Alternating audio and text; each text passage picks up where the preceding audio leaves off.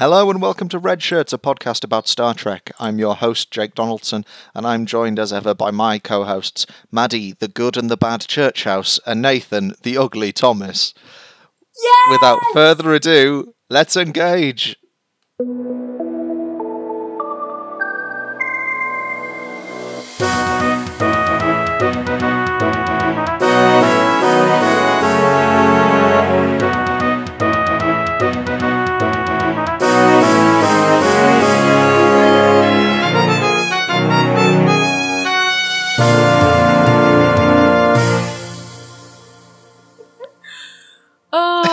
That's so good. Oh, I- oh, oh, oh, Is that meant to be the good, the bad, and the ugly song? Yeah, it's the ecstasy of The- gold. And there's a the- Meow. Wow, wow, wow. the reason that listeners we haven't gone mad. The reason that we are doing all of these Western uh, themes is because this week we are looking at uh, an episode that I'd forgotten how much I loved from Star Trek: The Next Generation, A Fistful of Datas, which is the one where they get stuck in a, a holodeck program set in the Wild West, and it's great. And all the NPCs are data. Yes, all of them. um, I'm very excited for it. So, um, before we get too far into it, Nathan, do you want to describe the plot of A Fistful of Datas for us? I would love to the plot of this episode. It's so good. It's my favourite one so far, I think. Yeah, well, we'll get into it. Uh, so, the Enterprise's next mission has been delayed, so the crew is working on personal projects. For Geordi and Data, this means seeing if they can get the ship's systems to run through the android. For Beverly, this is putting on a play. Worf is planning security drills, performing maintenance. Uh, Jean-Luc, whose personal project is being interrupted by his crew, um, uh, tells him, "Go enjoy yourself. Stop finding uh, an excuse to work." Alexander is excited to see Worf return, and Worf is disgruntled to be put in a cowboy hat. Turns out he was trying to avoid work because this specific game seems to irritate him. Once the titles have run, we see um, Worf and Alexander in Deadwood, 19th century Earth. Alexander has put his father in the sheriff role. Data and Geordi discuss the letters. Uh, the, the letters? Okay. Data and Geordi discuss the latter's attempt to grow a beard as they begin the experimentation with Data. Meanwhile, on the holodeck, a prostitute appears, uh, uh, added by Mr. Barclay, who Worf promises to have a word with later. the two hear a gunshot, and Alexander introduces the villain. Worf goes to apprehend him. He does so extremely easily, which annoys, annoys Alexander, so he increases the difficulty and resets the program. This time the fight is much more ten- tense, but Worf still defeats the brawl with um, only a little bit of difficulty. And he's beginning to see the appeal of this. Um, uh, but the bad guy is about to fire at Worf when uh, Troi, of all people, shoots his head off and forces him to surrender. In engineering, Data experiences a brief surge and shuts down the connection. He appears to, uh, he begins to act in a vaguely Wild West fashion with his tricorder. In the uh, in the prison, Worf and Alexander talk to the prisoner, who seems to think he won't be around much longer. Troi gets into a part, uh, part which aggravates Worf because he likes sensible conversation with her, and uh, he asks Alexander to get money, and a woman comes in and slaps him to Troi's amusement. Elsewhere, Picard is enjoying classical music when it suddenly changes. Crusher finds that uh, Data's poetry has ended up overwriting her play script. Geordi and Data begin an analysis of the problem, which they suspect is caused by their experiment. Because, you know, what else would it caused by? Be caused by? Uh, back on the the holodeck, some of the bad guys kidnap Alexander. He objects. Now is not the time for his kidnapping. He cannot freeze the program. That uh, Data appears to be playing the bad guy. The real Data seems to struggle with getting Spot to behave and is spouting random Wild West uh, dialogue at him. Uh, Worf walks into the saloon, struggling to find Alexander. Mr. Hollander, which is to say the Data of uh, who is the villain, appears at the bar, demanding his son, the prisoner from earlier. Worf realizes he has kidnapped Alexander and runs back to the prison. Worf and Troi uh, reunite, but cannot end the program. The safeties are disengaged, so uh, this seems bad. Uh, the prisoner in the j- jail now looks like Data. Worf and Troi decide to play out the program and get it to end. Geordi and Data discuss the situation with Picard. The computer library has grabbed a bunch of Data's information, and he is acting like a person from the uh, Wild West. On the holodeck, uh, Worf begins to formulate a plan, and Troi observes that The characters in the holodeck are taking Data's abilities as well as his appearance, making them hard to defeat. At this point, Hollander enters, removes his entrance, enter uh, his weapon, and talks to his son, and they agree a prisoner exchange. Geordi and Data realize that Data had his parts of memories replaced with the Wild West program, while the computer has bits of his memory, so if they just purge all of this, should restore everything. Uh, Troi and Worf plan out their prisoner exchange, assuming that Hollander will break his word. Worf and Troi rig up something with the communicator, and Worf approaches the meeting. As the prisoner exchange begins, it seems that every bad guy has the appearance of Data. Worf activates his force field, knowing that he can't dodge the shots. Troi disables one opponent, um, and a henchman throws a new gun to Hollander. Um, but Worf uh, shoots the gun from his hand. Worf tells Hollander not to show his face in this town again. the program doesn't end, though. Seems like the lady from before, now with Data's face, would like to uh, um, show his appreciation. Computer, end program! End, end program! Worf manages to get it to end just in time. In their quarters, Alexander assumes Worf won't want to go play that game with him again after everything that happened. Worf says that um, Deadwood might Deadwood might need a sheriff one day, and a sheriff needs his deputy. Worf adorably plays with the cowboy hat before the episode's end. Of beautiful scenic space shots. Yay! oh, I love this episode. I was watching it and I'd, I hadn't seen it in ages, and I forgot how much I really enjoy watching it because it's just fun. I thought it was going to be bad because everyone's told me that it's like a funny but bad episode, but it's actually excellent. It's fantastic. yeah, it's a solid loved it. episode.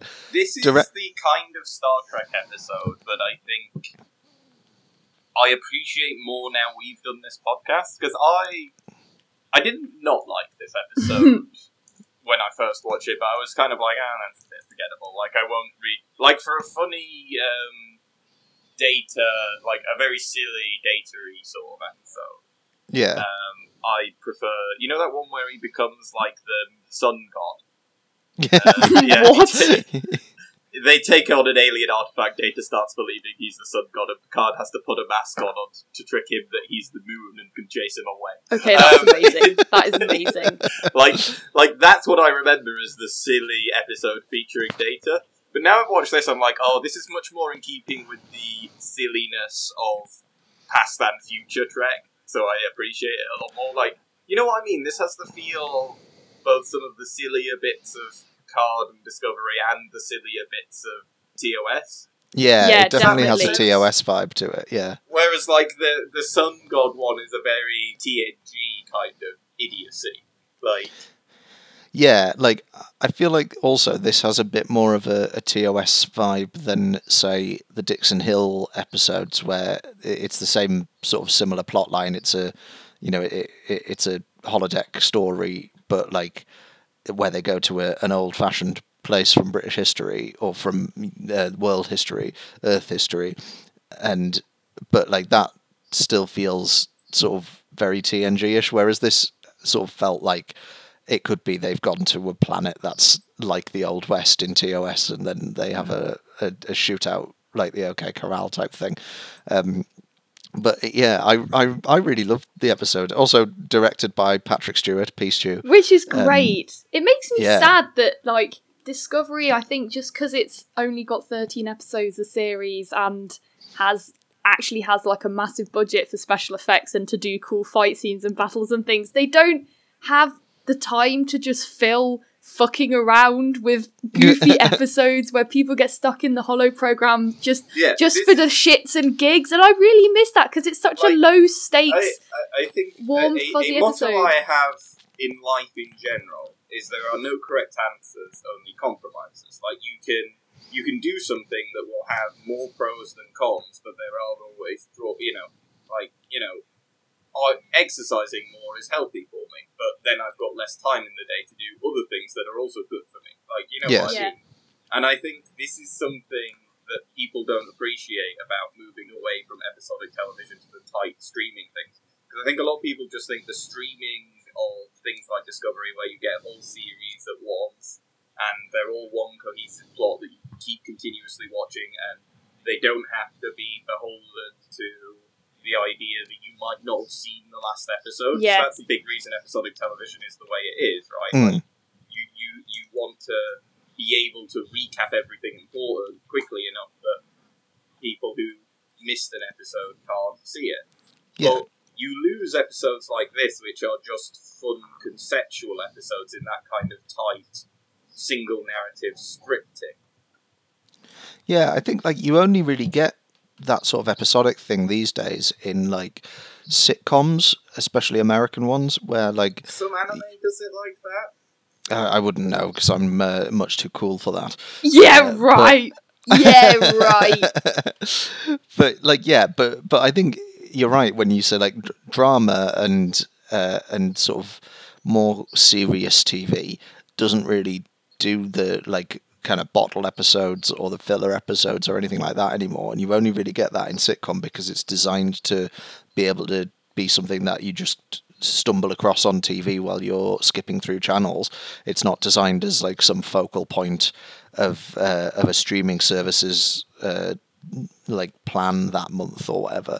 Um, whereas stuff now is made so that you watch it all in one long go, and so it all has to follow on from each other. But just imagine if you were flipping channels and you were like, "Oh, here's that Star Trek that I've been hearing about. What's going on today?" And then you just they're just like having a shootout in like you know Tombstone, Arizona, and then like five different versions of the same guy are like popping up from behind buildings. I'd just be like, "What? What is this sci-fi or not? Like, what is going on?" It's so well, funny. there's a there's a good story about the, the about this episode where um, after it had been made, um, uh, Stew was at home and he was flicking through the telly and he came across an episode of the British sitcom uh, Red Dwarf, right? Which is a, a sitcom set in space for listeners who don't know. Um, that is sort of takes the piss out of sci-fi and kind of makes fun of Star Trek a little bit. And they did an episode. I can't remember the name of it, but it is uh, sort of a similar kind of plot to this. Um, where they go back in time and someone gets recreated a bunch of times in all these different characters, and Patrick Stewart didn't realize it was a sitcom at first. He thought it was like a serious drama, and he was just about to ring his lawyers to say they've stolen the plot of A Fistful of Datas, and then. He, he kept watching it, realized it was a, it was a sitcom and it was meant to be funny, and then he said that he really enjoyed it from that point on, and he found it really funny. How dare he have a have an episode called Fistful of Datas and then be like ringing his lawyer like, I'm sorry, uh, there's been some plagiarism. I think you'll find that your spaghetti western has plagiarised my spaghetti western that plagiarised Ennio Morricone's spaghetti western. Like what? like come on. It was Sergio like- Leone, by the way, not Ennio Morricone. Yeah, he's Morricone did the music. Yeah. My bad. But yes. I like. Um, oh, what was I going to say? I like. I really like the way Patrick Stewart can. Patrick Stewart and Brent Spiner are both able to laugh at themselves and each other in a really fun way. Yeah. Um, like the, the the impression Brent Spiner does of Patrick Stewart is so good. We've mentioned that so many times on this podcast. I think at some point we're going to have to rip the audio and, and put it in because it, it is so good.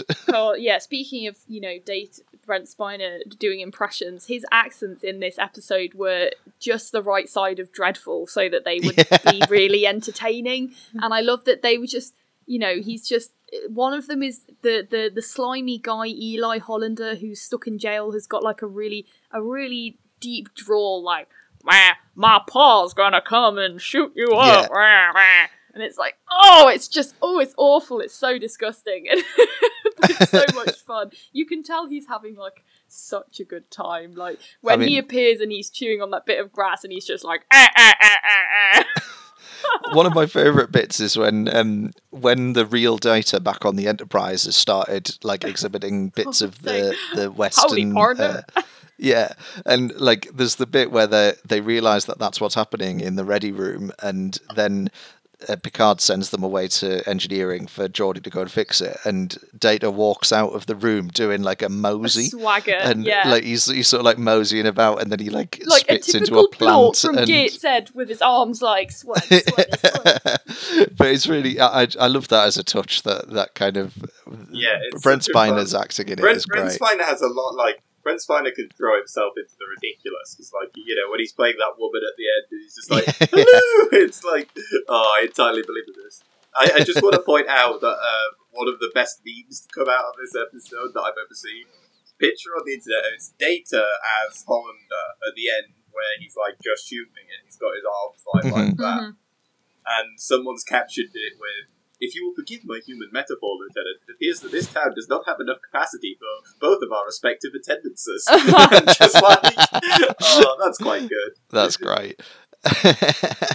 um, while we're talking about um, uh, about P. Stew and his directing on this episode, um, I was reading a, a, an interview with him. Well, it's a transcription of one of the interviews he gave in the special features of uh, of the the DVDs, and he was describing what it was like to to direct on on because this was shot. If if, if anyone who who's listening hasn't seen it, it it's all shot l- like in a real uh, Warner Brothers Western studio. So it's like um, it's on a lot in Warner Brothers studios that has been used for genuine real Western films, and it's meant it looks really good, and the production value is great, and all the costumes great, and. Patrick Stewart was saying that when he was filming it, they got to film on this set, and he had the biggest crane in Hollywood that he could sit on to be able to oversee everything from above. And he sat next to the cameraman on the crane, um, and he made someone go out and find him a megaphone so that when he was directing, he could sit on this big crane and shout action through a megaphone um,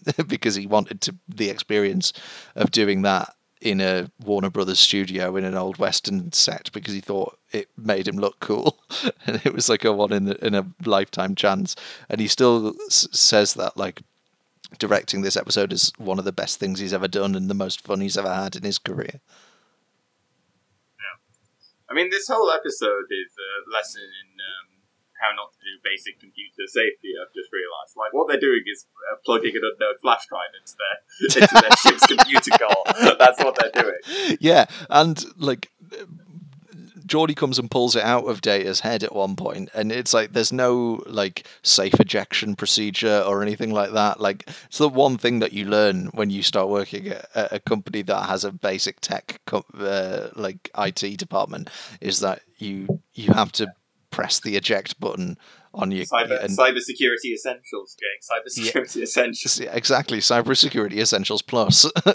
um, I wonder. I wonder how the. Uh, I wonder how the the enterprise would cope if it got like ISO inspections. Do you think it would Oh, pass? I don't. I mean, I I don't- I'm sure that's an episode of TNG. That's the kind of shit TNG must pull. There must be an episode where, because there's that episode where that smarmy dickhead invested, like, is Oh, assessing yeah. Riker's, like, because he's the clip in that episode. You know, the, Yeah. the- we should watch that episode fairly soon, the war game one. But Yes. there must be an episode where they're like just legitimately like ISO inspecting all their procedures because that feels a very TNG plot. Yeah. Like, 'Cause I, I- love I feel- TNG, but a lot of it is people playing in concerts and fucking around with procedures. I know it's like the, th there's different there's definitely an episode where like the someone comes in and has to like check whether or not the systems are all working safely and they absolutely won't be because how many times in TNG does someone get electrocuted by a panel like it happens Oh yeah, so and often. everything's everything's definitely jerry rigged, isn't it? So like, imagine an inspector just coming around being like, "No, no," putting up sign there, "No, this corridor's blocked. No, this can't use this. No, this this has failed. This has failed being inspection." You know, like when someone comes and does all the pack testing on like all of the appliances at work, like the cooker Yeah. and the microwave and the kettle, and have to put the stickers on saying when they've last been tested. Just slapping those over all of the like Jefferies tubes and things so that no one can, Can use you- anything. Can you imagine trying to pat test the Enterprise? Nothing would pass the tests because so everything short circuits and and- and you get their favorite blue electricity special effect. just go past Lin- Data and slap one of the stickers on his forehead. yeah, do you think Data has to No. get pat tested? yeah, I reckon he does. If it if the I think he Enterprise does British, he until definitely they would. do that trial in. Um, in oh yeah, Mm. yeah, once they've done that trial, he's not. He doesn't. It's it's then a medical examination. He has to. Yeah. It's the exact same procedure, but it's a medical examination Not a instead. test. oh, Do you think it's still done by the health and safety inspector though? He just puts on a white coat and has a stethoscope to make Data feel yeah, better. yeah, yeah. Oh. This episode is so much fun. It's just really warm and fluffy and there's there's some great comedy moments and there is also to my amazement and delight the first and only time ever that Councillor Troi has ever ever done anything useful and actually been good. Not even at her job, just like generally useful. I'm like why has she been hanging around being a shit counselor for so long when all we needed to do was make her a mysterious stranger armed with a rifle? Then she's actually Yeah. really helpful and, I, and and can like you know shoot people and do backup and, and you know And like she's actually a really good shot with the Yeah. rifle because there's that scene where she shoots a guy's hat Yeah. off, and It's you're So just like, um, fucking around with we can't sword fight here. yeah, it confirms yeah. our headcanon that she's not actually a counselor. You know, she's like the other form of counselor. She she she's actually doesn't have a counseling license. She just has like a pigeon clay pigeon shooting license, and uh, that's what she was putting to use when she in this episode. Yeah, it was nice to see her actually be useful for once. yeah, I know. I thought she was quite good in this episode. Yeah. I thought And she had a great accent as well when she comes in, and she's totally in Oh, yeah. character. Yeah. Fair. speaking speaking of accents, can we talk about the um the overtones of racism uh, in this episode? From the Mexican. Oh, the, yeah. oh, From the, the comedy Mexican Mexican sidekick who just stands around going, whose ha ha ha ha ha ha ha. who I checked on uh, on IMDb, and his character name is Bandito. Oh, Uh, great. so- oh god. That well, was it's the very level in that we're line looking at. with, uh, you know, the good, the bad, and the ugly, isn't it? You know, just like, oh, the good, the bad, oh, and the Mexican guy, he's just the ugly one. Yeah, so for listeners who aren't aware, there's the the sort of the main bad guys in this.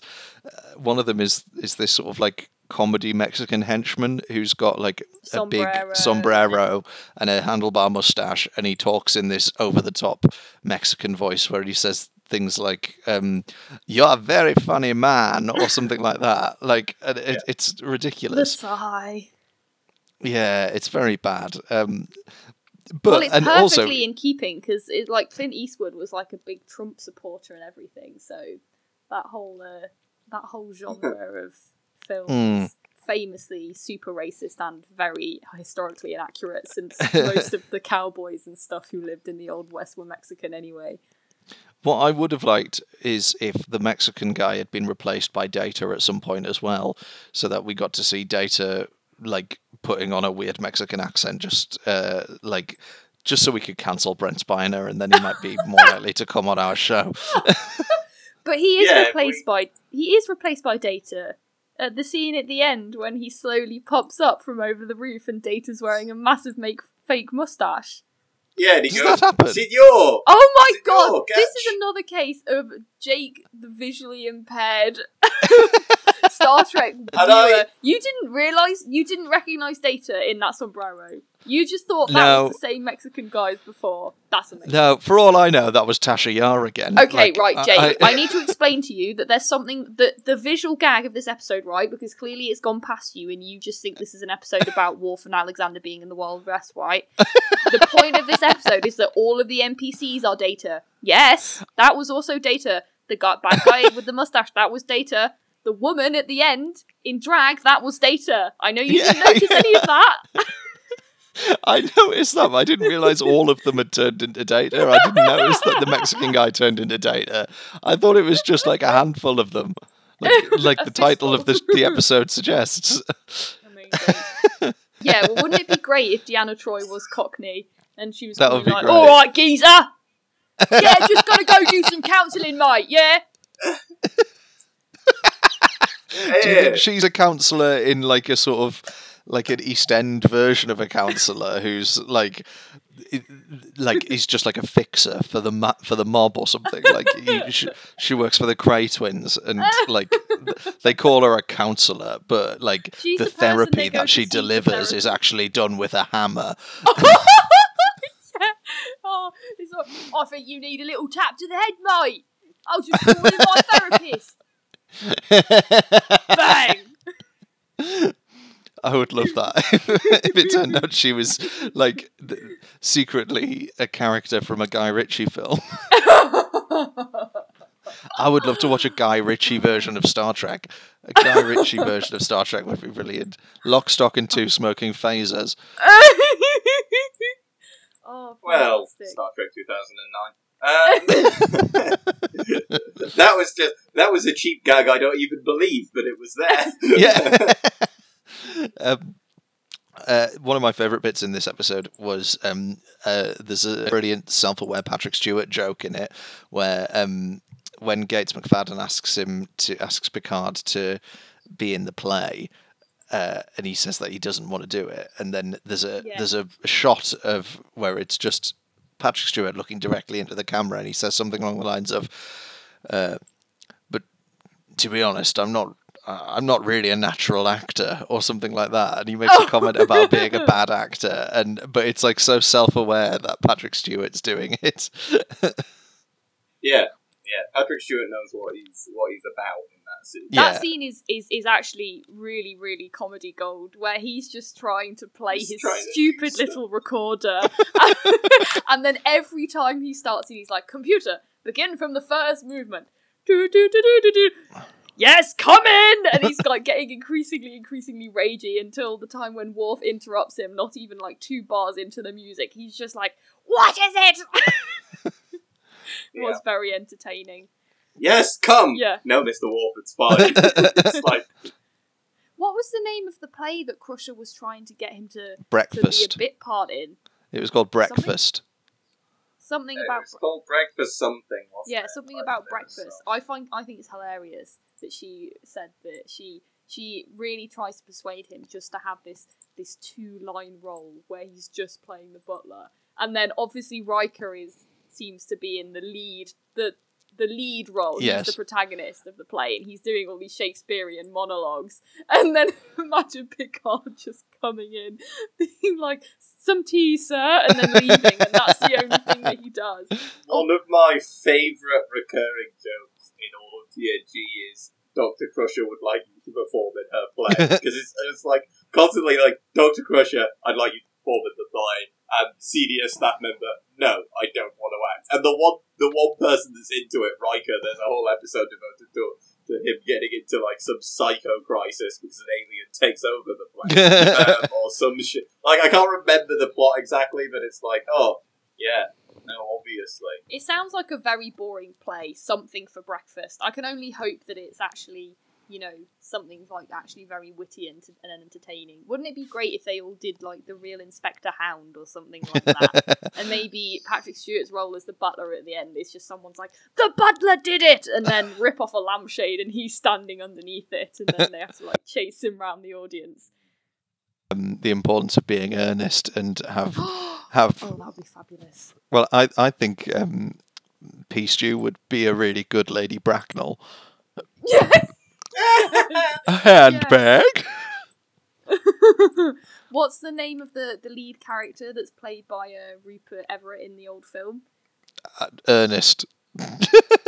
oh, Yeah, I mean, that's what he pretends yeah, to I can't remember Yeah. his name. I can't remember his name. damn it! Lady Bracknell's the only one whose name I can never remember.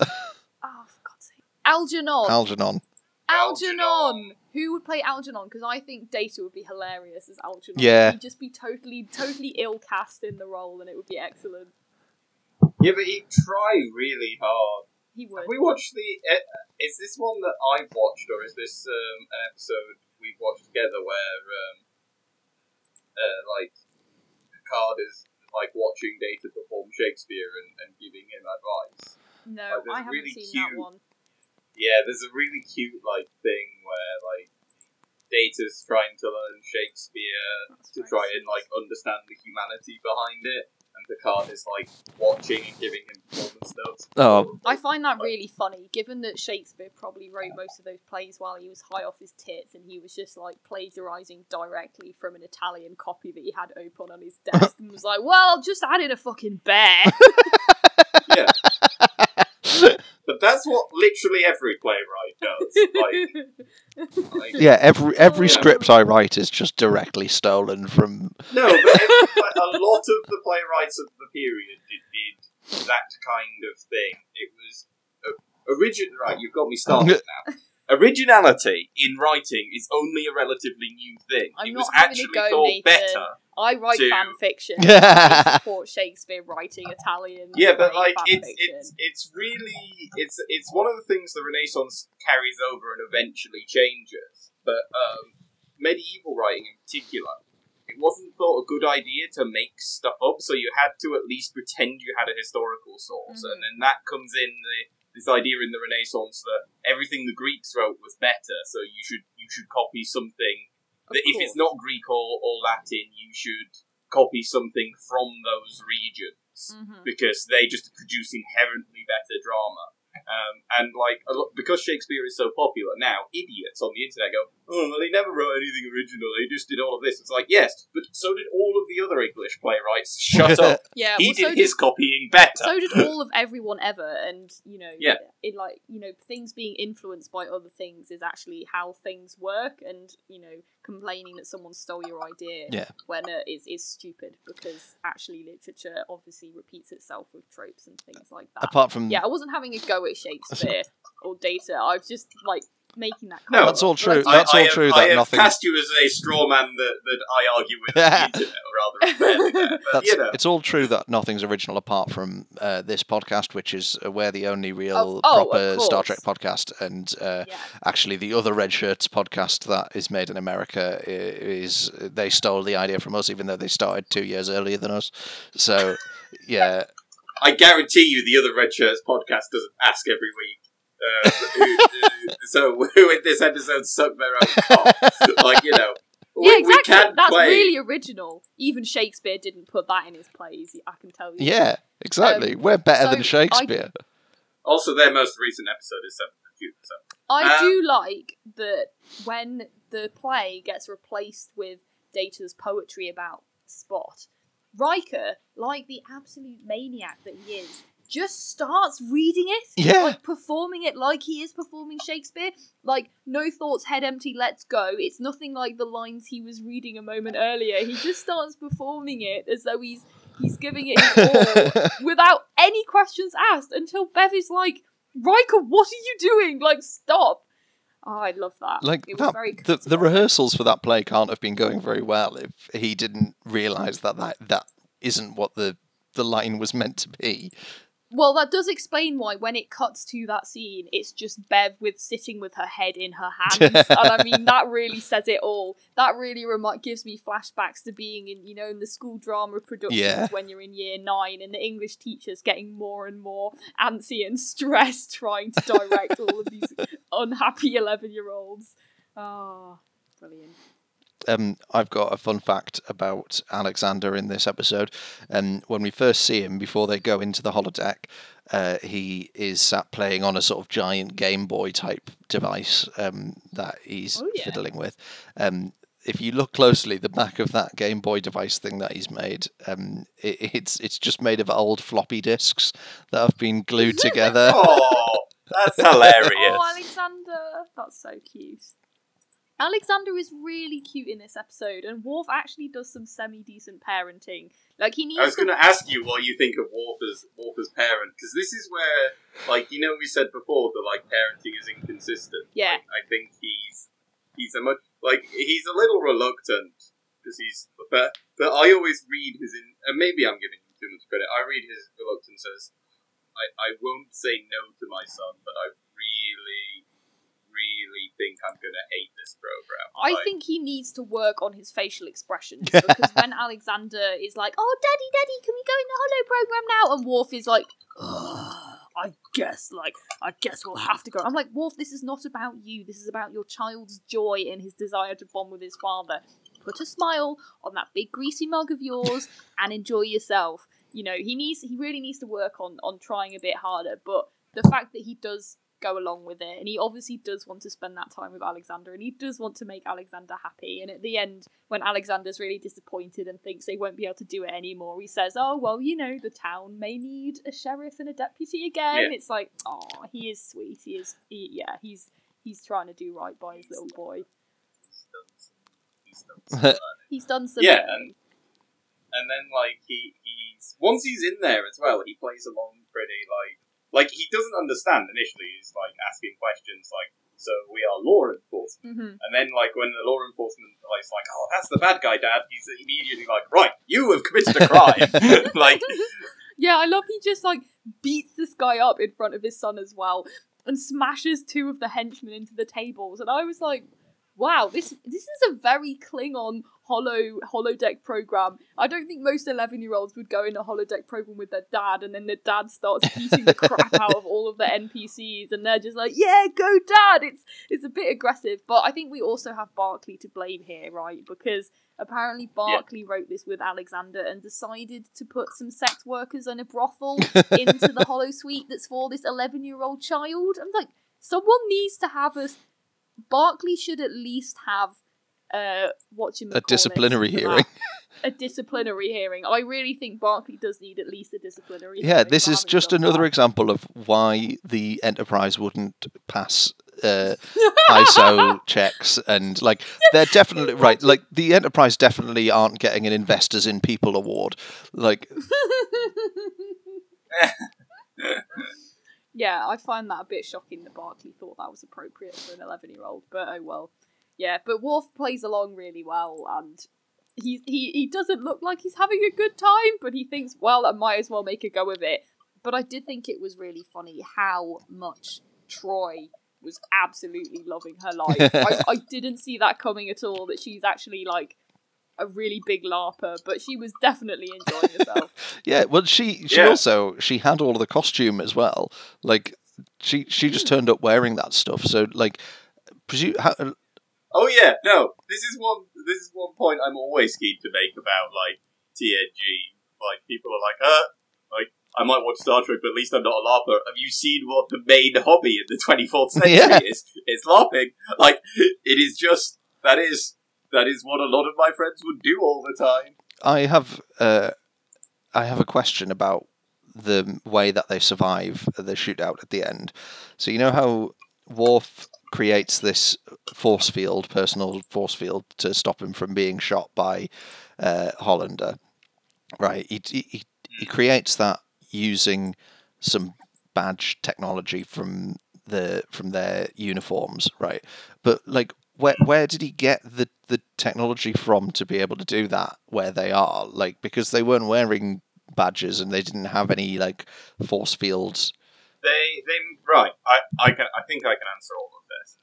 Um, number one, where did they get it from? I think they clearly had it on somewhere or under their costumes or something because um, Troi is calling for Cardin Oh, yeah. earlier, and they never, they never like they need the thing to do that even on the Enterprise. So I'm assuming that it's just somewhere Mhm. hidden, which you know they should have shown it, but I'm assuming that's Okay. where it is. Um, and then in terms of like, I was anticipating the question, why don't they have this? Yeah, well, Oh. that was going to be my next Uh, question.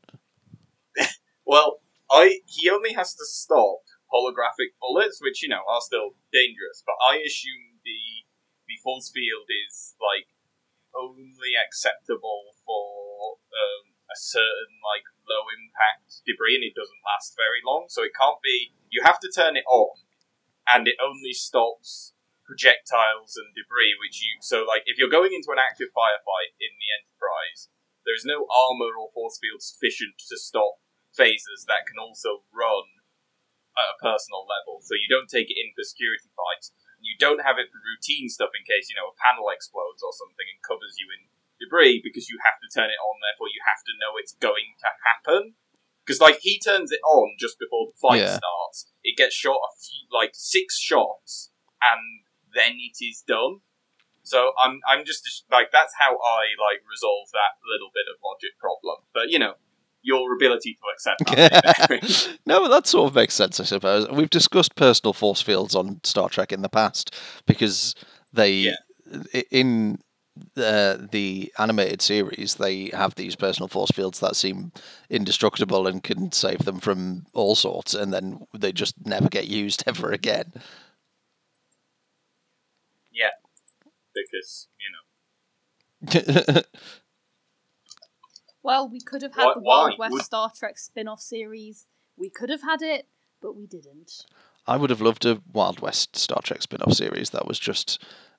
I would like to just watch loads of I, uh, I, Sheriff not Wolf. to rant at you a bit, Jake, but one of the main original ideas of DS9 was that it was a frontier western style of Star Trek. Yeah, but it's So- not Yeah, not the know, same. say that, not in the same way. Whine about it. Like it's not set in So you would have 19th liked century. Ben Sisko if he just was wearing a like a ten gallon. If he was wearing a as they're called. Stetson, Yeah. I'd like him a lot more. Yeah. if I thought he was the kind of character that would wear a Stetson, I'd like him more. But he's not. He's not. He's he does. He hardly ever wears any hats. Okay. Which characters in Star Trek would wear a Stetson? Um. Kirk definitely would wear a Oh Stetson. yeah, Kirkwood. Yeah, Kirk's got big, like John Wayne energy. McCoy. McCoy would definitely McCoy wear a Stetson. Definitely wears a Stetson just in his free time anyway. On well, in fact, what is he wearing? One in that like Yes, wild he disco is. outfit? Great. yeah. when he yeah in the film where he beams back on board and he's wearing his 70s get up yeah you know what jake you just have to rewatch ds9 with an instagram filter that makes them all wear cowboy hats I would- and then you'll love it you'll think it's a great show I would what? Well, not necessarily all cowboy hats. Sisko gets a, a cowboy hat, but then like all the other Yeah. characters get different hats. Like I would like. oh data's in a fez Yeah, yeah. Like I, if we're looking at like DS9, I would like you know yeah like Jadzia Dax to be wearing like a, a sort of like a, a Sherlock Holmes trilby like oh like a deer stalker yeah. Sherlock Holmes a hat. deer stalker uh, I'd I'd put I'd put Quark in like one of those things, one of those like ones with like a, a- a cap with a propeller on it that spins around like Oh, that nerds yes. wear. that's so cute i love that yeah Jadzia would have a fez. Yeah, Jadzia with a Jadzia would have the fez okay Yeah, definitely. Lord Miles O'Brien have Um, a hard hat with two beer cans on it. You know those beer hats with the with the cans and the straws. Guinness. Yeah, Guinness, Guinness. with Guinness in it. Yeah. oh my god oh my god and one of them would be wearing a one of them would be wearing like a bearskin a bearskin hat like the The palace guard yeah. Who would be Okay. Yeah, and then uh, maybe julian would have that but it would be too big for him and it would keep sliding down yeah, yeah. bonking his nose. that would be good. And uh, I'd, I'd like to put Odo in um, like a, a like a, a, a raccoon skin, like Davy Crockett hat. oh yeah I think you'd look quite good in that. But we already decided that Geordie that it's Geordie Odo, so he has to wear like a black beanie. oh yeah, I forgot about Geordie Odo. Or yeah, or like a, a cap with a um, like with the uh, brown ale logo on the front of it, like my dad wears. Yes. yeah. Perfect. Great. This is we've just made the show even better. I mean, it, it's testament to how we're just for listeners' sake. We're we're recording this episode on a Sunday afternoon, and we normally record on a Thursday evening. And I think we could tell how tired we all are doing it on a on a Sunday afternoon instead of a Thursday evening because we've we've resorted to discussing which character would wear which hat. Hang on, that's a valuable part of our show. We produce this content. oh, that the brings hat us, like, segment. the crazy shit that goes on. Are we going to introduce? You can't keep. You can't have another can we not segment, introduce the hat right? segment Like, every every- episode? We discuss No. what kind of hat everyone Which would wear. Which character is most likely to wear a fez in that episode? No, I no, love that segment. Can't I have this. No, no. Well, if you do have this, you've got to get rid of one of the other Sombrero corner. Oh, That's what we'll call it. Nathan is such a slave driver. Look at him trying to con- tyrant, trying to control this podcast. segments. Well, there's a lot of Two memes versus that, like, one. there's a lot of memes that you two have come up with that have been like, "Oh, I'm going to bring this up every episode," and I'm like, "I know full well, Yeah. you forget," and then do. Um, it's like you know, loath as I am to bring him up, sexy Vulcan Liam Gallagher, anyone? Sexy Uh, Vulcan yeah, Liam- and Shaggable Romulan Phil Collins. They they they played a I key part know. in the first. Can you show? They played a key part in the first ten episodes of this podcast. They're founding Yeah. members Yeah, of Red but- Shirts.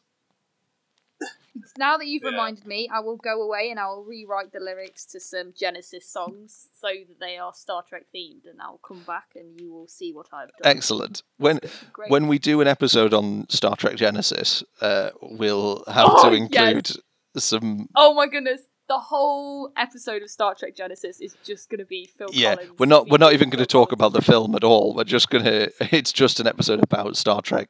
Uh, Phil Phil Collins. Icon Phil Collins. Back to uh, the episode we have watched today, though. I did like the scene between Data and Geordi that I did get a bit of flirty vibes from, so I understand why some people on the internet ship them together now. When um, Geordi was saying, "Oh, but you're not just another circuit, Data," and Data's like, "Why, thank you," and you are not just another biological organism, Geordi. And then like, and then he's like complimenting Geordi on and it feels like da, and- da, da. Yeah, and then It's the, really it feels, cute. and then they're They about to bang. sweet Yeah, that, that they ha- you you say that while while Geordi is like inserting a thing into Data's head as well, which is like I sort know of it's it's, it's, a, really gross because it's kind of like a toupee. It's a little bit Donald Trumpy when Geordi lifts the flap up at the back of his head Yeah. and all of his hair just flaps up. It's like ugh, ugh. Yeah, gross me out a little bit.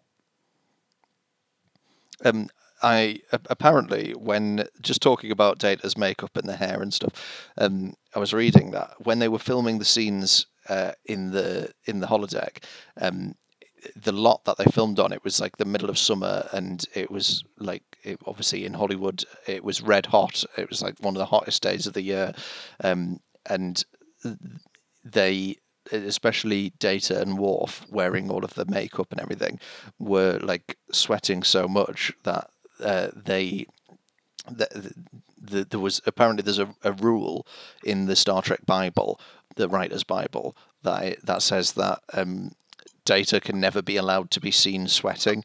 So they ha- so they had to bring in a special like uh, air conditioning unit just for Brent Spiner to stand next to when they weren't filming, so that he wouldn't get so hot that the like the face makeup would sweat onto his uniform and stuff like that.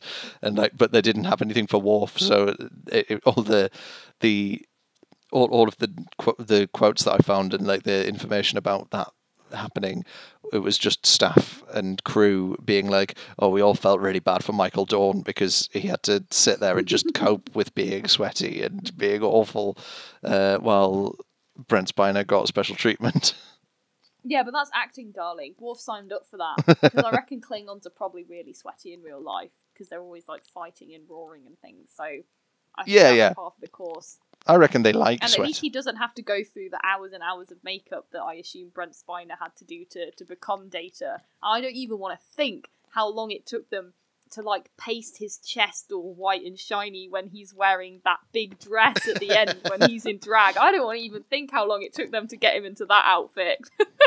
he looks brilliant. he, uh, brent spiner just described himself as looking homely in that scene Homely. Oh, yeah, sure. I think, yeah, he's maybe not as attractive as Miss Annie was before. He's maybe not going to win RuPaul's Drag Race in terms of his face game.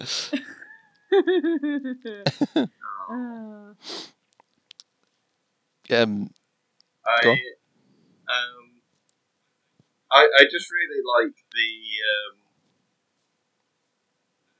I don't know. This feels like I think the strongest episodes of uh, Star Trek are the ones where everyone buys into the premise, no matter how silly. Mhm. That's why the James Bond episode we watched last week Yes. works. That's why this Western piece works. Is like everyone's like, okay, what we're doing here is a homage to this particular genre of yeah right? So we will include the, you know, like, you know, when Troi says, no, they're not going to be honourable. They're going to, they're going to, yeah um, like, you know, um, and and I think it, it works really well. Yeah, I think they've they've done, and I think um, uh, I read this as well on uh, Memory Alpha about the when Patrick Stewart was uh, given the job of directing this, which was actually given to someone else first, and then because of some admin, it, it went to P Stew. Um, he when he was when they were filming, he would go away after each day of filming and rent two classic Western movies, um, and then come back in the next day, and he would have all these ideas for how he was going to direct certain scenes based on these films. that's and apparently, the rest of the cast all had like uh, like a game where they would try and guess which films he'd watched the night before based on the type of shots that he was suggesting and stuff. But um, but yeah, that that shows how it, it comes through that that's what the kind of thing that he did because like it is really faithful to that genre and it does it is a really well. And I'm not a big fan of westerns and stuff, but I've seen a, a couple of them, and like it does have that same sort of feel to it. It doesn't feel like this is Star Trek doing a a, a silly version of a western. It feels like a decent attempt at a western, but with Star Trek as the backdrop to it. There are some like yeah, there were definitely some choices where it's noticeably something that's been done deliberate and looks silly by Yeah, modern day TV think standards, like the the the shot where they look the clock chimes, and then there's a really long shot of just looking at the clock Mm. Yes. chiming, and then it slowly fades into a different time on the clock. That really made me feel like, oh, okay, yes, this is definitely Patrick Stewart thinking. I'm well, gonna I put this in think there. this is. I think this is like a very unique Star Trek thing in that TOS had to do episodes like this because it had Yeah. to. It had, you know, money uh, problems. It had staffing problems. The network was screwing it. But then you get TNG, which you know, TNG was decently financed. Like, you know, it's not got the mega budget that Discovery and Yeah. Picard have, with Star Trek being this big institution. But it has, you know, funding equivalent to a TV program of the of the day and of the era. Um, and generally speaking, when they make episodes like this that are throwing back to TOS, they're making those throwbacks deliberate. They, you know, it's a choice, not uh, not like so the actors know that their job is to do this. Like it's deliberate. It's not like oh my god, I have to Mm. turn up to do the like stupid, you know, Spock's brain. I have to like- wear this like lizard costume that's made out of cling film and sellotape. Yeah. Yeah. I, I just find it interesting that the writer, um, Hewitt Wolfe, Robert Hewitt Wolfe, who, who wrote the script, wrote the screenplay, um, like, there's a quote from him here that says, I pitched to TNG a few times. I didn't sell anything, but Michael Piller liked my pitches enough, he kept inviting me back. Finally, I came in and pitched two stories, one of which I was sure they, they'd buy, they didn't, and another one which I was surprised they actually did. and I'm just like, Excellent. oh. Yeah, well, th- this is the first thing that Wolfe ever wrote for Star Trek, and then, like, off the back of this, it, well, there's the first thing that actually got made that he wrote, um, and after the back of this, he, he ended up being a regular writer. He, he's written loads of uh, DS9, um, fab. So so that's yeah, it, it it it worked out for him, I suppose. The, this episode, uh, What a way to start your Star Trek career with a comedy episode Yeah. where everyone everyone in the That world he west called- is data. that that he originally called the good, the bad, and the Klingon. so you know, oh, Better. I like that. I like that. It wasn't until we actually sat down to record this that it occurred to me, like that fistful of data is a fistful of dollars. For for whatever reason, my brain just hadn't put those two together. But now it's. I Yeah. really feel like I do want to go back and watch some spaghetti western. yeah, I sort of feel like that now. I've watched this as well because, like I say, I'm not. No, I've never watched. I never watched it. Right. well, I'm not a big fan of westerns, but Mm. weirdly enough, before I watched this episode l- last night, I had a Saturday night on my own, um, and I decided to put a film on I'd not seen. Uh, so I watched The Revenant, which is sort of a modern. Oh. It's like a modern western, right? Um, and it, it's really Yeah. good. It's a really good film. Um, but like I don't normally like that kind of thing, and I was watching it and I thought, oh, actually, I can kind of get on board with this. Maybe I should watch some more westerns. And then I watched this today, forgetting that we had this today. Um, and I watched it and I was like, oh fuck yeah, I'm gonna watch loads of westerns now. So I think I'm gonna go away and watch like the good, the bad, and the well, ugly. DeForest Kelley appeared in a bunch of westerns before getting. The Oh, really? role. Oh, that's Yeah, good. he was. It's like if you go, I, I googled like Star Trek actors westerns, and the first thing that comes up is DeForest Kelley's Wikipedia page. So it says he was known for his westerns in Star Trek. And if you That's look at his really cool. early career, it's like um, uh, you know Raintree County. Uh, Gunfight at the OK Corral. He's in He that. in Oh wow. He was he was in three different versions of, of that. oh, I, I- Oh, he was in the Lone Ranger as well. I had no idea. No. Oh, that's fantastic. Yeah. I really want to go back and. Uh... oh maybe. Oh my goodness! I can't believe that DeForest Kelley was in Gunfight at the OK Corral. That is absolutely mind blowing to me. I'm definitely going to go watch that film now. That's fantastic. Well, maybe next time we do a special episode um, where we watch a film with an actor from Star Trek in it, we'll watch one of DeForest Kelley's old films instead of watching a, another uh, another another Christmas Christmas film. film, with With- with with uh, Yeah. Shatner in it for five Instead, minutes. inst- instead Jake. of me getting you to watch a Hallmark Christmas special movie, I might get you to watch something more exciting with DeForest Kelley in it instead. Brilliant. That's fantastic. Um, we're we're going to have to uh, wrap up shortly, but w- we have to ask the important questions. Um, yeah, three questions. okay. Number one, which character is most likely to wear a fez? um, It's Troi. yeah. I mean, it, Um, yeah, it absolutely. Is. No, actually, I'm going to say Data. I'm going to say it's uh, Data will wear it's uh, I'm going to say given the the sort of dashing purple silk top that he's wearing in the in this in this scene True. where he's rehearsing for the play, I'm going to say that it's Riker who should be wearing a Yeah, fez. agreed. Um, second important question: Which character is most likely to have tried to suck their own cock? Um, I I feel like it's it, Creepy data that's in jail. Eli. oh Hollander. yeah. Eli Hollander's a good shout. I was going to say, even though we don't actually see him in this episode, but um, uh, the um, the one who uh, helped program the the system, Barclay. Barclay. Yeah. I think Barclay, Barkley. you know, he's obviously got a bit of a of a perverted seedy side because he because of what he, he programs into the the brothel and everything. So I think he probably has as well. Mm, uh, agreed. And finally, the important Klim question. Klim, as we've discussed before, is a space Karen. So the Klim question is which character in this episode is most likely to ask to speak to the manager? I, I've got I've got an outside offering. Oh right, okay. Yeah. I think Jean Luc Oh right, wow. Oh. He is the manager. he had a manager to Yeah. speak to after every like when everyone's interrupted. He's like, I wish, I wish there was some goddamn person up here who I could like be like see this Yeah. person. like you know I want to speak to my manager so that I can get on because every time he attempts to listen to his music. Um, His Mozart. there it, it's like something goes wrong. Either it's replaced by the computer or his crew interrupt him. He's just a man that's screaming, being like, I, I Yeah. want a manager. I want a manager. Oh shit, I'm the manager. and I can't tell these people to fuck off. I think that's Damn a it. really good answer for this week. Actually, I, I reckon that that is exactly the energy that he exudes in throughout this episode. Strong textual analysis as well, taking it from a different direction. Yeah, So, definitely. Yeah, I wa- I was just going to say um, it, it's uh, it's Worf because Worf. Worf literally doesn't want to be there at the start, and he goes. He specifically goes to see his manager at the start of the, the episode. That's how the episode starts with four people going to see their manager. Oh my goodness, that's so true. So- Worf would definitely go to see, and Worf like has made it canonical that he would go to see his manager just as an excuse to try and get out of spending time with his son. Yeah, exactly. That's how much he wants to talk to the manager.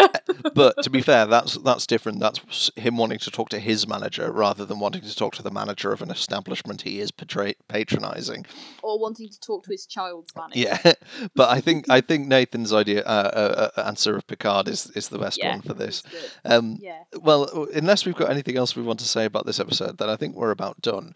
Um, next week we'll be back, and hopefully you will have uh, been in touch with us, listeners, because as you as we said last week, we are looking for you to tell us which episodes of Star Trek Deep Space Nine I should be watching that will make me a fan of DS9. Uh, so if you get in touch with us on Instagram at RedShirtsCast or on Twitter at RedShirtsCast, or send us an email to redshirtscast at gmail.com uh, and let us know which are the three episodes of DS9 you think are a must for me to watch to make me a fan. Uh, and we'll be watching one of those next week. Uh, but otherwise, all that's left to say is live long and prosper and goodbye. Goodbye. Goodbye.